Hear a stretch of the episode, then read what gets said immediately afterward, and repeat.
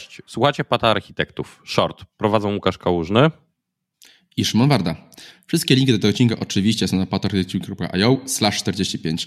No i no i. Chcemy trochę was więcej zaangażować, żeby nie było tylko, że my gadamy, wysłuchacie. I zbieramy wasze pomysły, sugestie głosowe, pisemne w różnej formie. Zerknijcie sobie na patarchitektów slash short. Tam macie wszystkie do opisu odcinka i będziecie też wiedzieli, jak wszystkie sugestie zgłaszać. Czekam na wasz feedback. Dobrze, Łukaszu, link. Yy, dobra, bardziej to z, duży zestaw linków. Kolejna część epopei, sagi, sagi tak, to jest już saga, czyli kolejna organizacja zmienia dla kolejnego open source'u licencję. I dzisiaj na całość wpada nam e, Akka. Dla tych, co nie wiedzą, Akka jest Java. Model aktorów tak, model aktorów dla Javy, y, aktorów, wirtualnych aktorów, zbudowania z tego klastra i programowania reaktywnego. Super stabilna platforma, jeżeli teraz popatrzymy na to i sposób pisania. Jeżeli popatrzymy sobie, jak to jest już dojrzałe, ile ma lat. Tak, to, to ma, ma też odpowiednik dotnecie swoją drogą, aka.net i to jest jeżeli ma się pewien problem, mianowicie dużej ilości, chcemy mieć szybkie przepływy, chcemy mieć sterowanie de facto pamięci, które potem będzie persystowane do, do, do jakiegoś storage'u, to to jest bardzo fajny model i faktycznie można tam ciekawe wyniki wydajnościowe osiągnąć tak naprawdę i dużo bardzo ułatwia. Tak. Jeżeli mamy model aktora, to świetnie się sprawdza. Jeżeli nasz problem da się rozwiązać modelem aktora. Ale idąc, czemu Akka e, nie jest ciekawa, przestaje być ciekawa, zmienili licencję. Firma stojąca za Akkom, Lightband, e, ogłosiło zmianę licencji na kolejną, która się ładnie nazywa Business Source License, czyli jeżeli wykorzystujesz komercyjnie, trzeba zakupić e, licencję. Przy czym jest jeszcze taka gwiazdka, jeżeli firma ma mniejsze przychody niż 25 milionów rocznie dolarów, to jest zwolniona z komercyjnej licencji.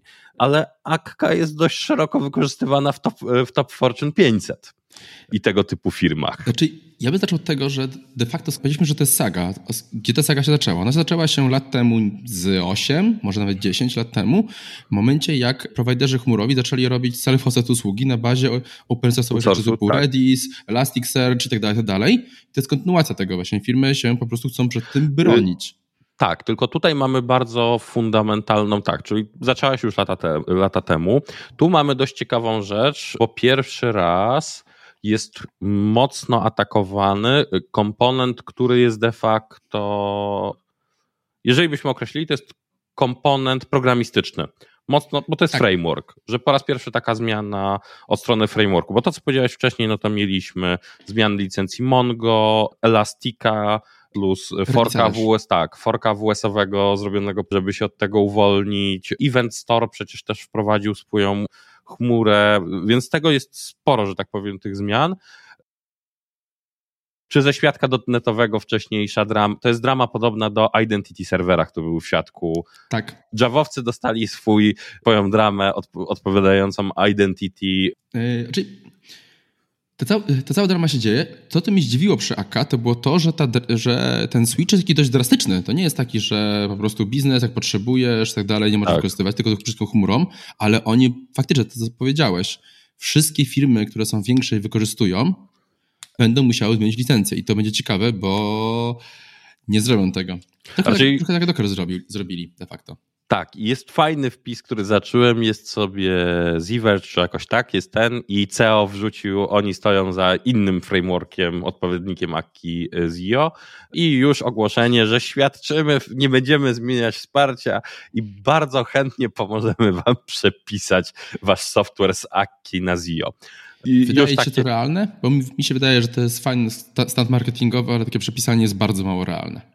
Oczywiście, że jest y, raczej inaczej przy projektach, które będą musiały zacząć płacić, to jest w ogóle ciekawa rzecz, czy nie lepiej w ogóle ubić softu i napisać go od nowa w niektórych Oczywiście, przypadkach. że łatwiej. Nikt softu, który działa, nagle nie przepisze. To sobie bardziej podcinałem skrzydła w kontekście tego, kto będzie zaczynał z nimi de facto. Tak. Ciekawostką w tym w ogóle będzie jest to, że ten pricing się chyba, aż wejdę teraz na stronę w tym momencie, bo y, chyba pricing nadal się nie pojawił, czyli jest w najgorszym możliwym e, momencie, czyli... Ogłosili pricing ogłosili pricing. Ogłosili pricing. Jest O, jest konkretny. Nie. Zero na startup, No to 2000 mówisz. dolarów bez 5 dolarów per core Tak. rocznie. Rocznie Al- minimum 40 korów. A to, to tego nie widzę. Możliwe? Jest jako trój... Tak, jest, jest, faktycznie. Jest y, dla, przepraszam, to jest dla standardu, dla normalnej produkcyjnej licencji. Dla enterprise'owej, która jest 3000 dolarów, trzeba minimum pojechać na 40, 40 korów. Przy Tak. czym ciekawostkę, co dali, jest pre-production support, technical account manager i Lightband, a nie, Lightband Academy jest również w tańszym. ale drogo. Drogo, znaczy, poczekaj, jest development pricing, czyli jak chcemy mieć support przy developmencie, flat fee 72 tysiące dolców rocznie. Węsze, węsze, moim noskiem dużo przepisywań. No jestem, bo te ceny są, y, wiesz co, i to jest, całość jest intrygująca z jednego powodu. Patrząc na ten cennik teraz, takie od razu przemyślenie, prawdopodobnie ktoś zrobił research, naprawdę dobry research stał za tym, bo znajdą się firmy, które będą miały w poważaniu przepisywanie i po prostu im to zapłacą. A nie, na pewno. Że doprecyzujmy, tu o core chodzi o V-Core CPU. Tak, tak, Vicorsy. Jest y, hardware Vicor vCPU, więc to jest pytanie, na czym to i gdzie y, odpalamy, ale to już olewając, te ceny są wysokie, ale na tyle niskie, że pójdzie to zakupić dużym firmom. Tak, znaczy to będzie dużo tańsze niż, niż przepisywanie, na pewno. Tak, ale jestem ciekaw, wiesz, tylko że z drugiej strony zmiana licencji, taka rzecz, od razu w takiej pięknej kalkulacji pokazuje nowe ryzyko, czy cena nie pójdzie w górę. Ja się będzie czego innego teraz boję. Teraz będzie, obstawiam, że jak ten ruch pójdzie mocniej licencyjnie, to nagle otworzymy znowu dyskusję, którą ubiliśmy parę lat temu. Czy używać open source'u w organizacjach dużych? Bo będzie dyskusja, a co będzie, że oni podbiją licencję? Czy możemy tą bibliotekę zastąpić inną biblioteką? Tego się Mm, boję. I to jest dużo bardziej ryzykowne z mojego punktu widzenia. Tak, jedynie chyba światek CNCF-owy jest na razie w miarę bezpieczny, bo tam nie Tak. pozwala się tego skomercjalizować w ten sposób. Tak. No, tak. Dobrze. Cieka ciekawe patrzenie. Dobra, a ty co masz? Ja mam dwie rzeczy. Jedną serii, mała pierdoła, ale spowodowała u mnie wielki uśmiech na twarzy i, mam nadzie- i po prostu mam nadzieję, że u nich też. Łukasz już wie, o czym mowa. Azure ogłosił GA dla Managed Grafany.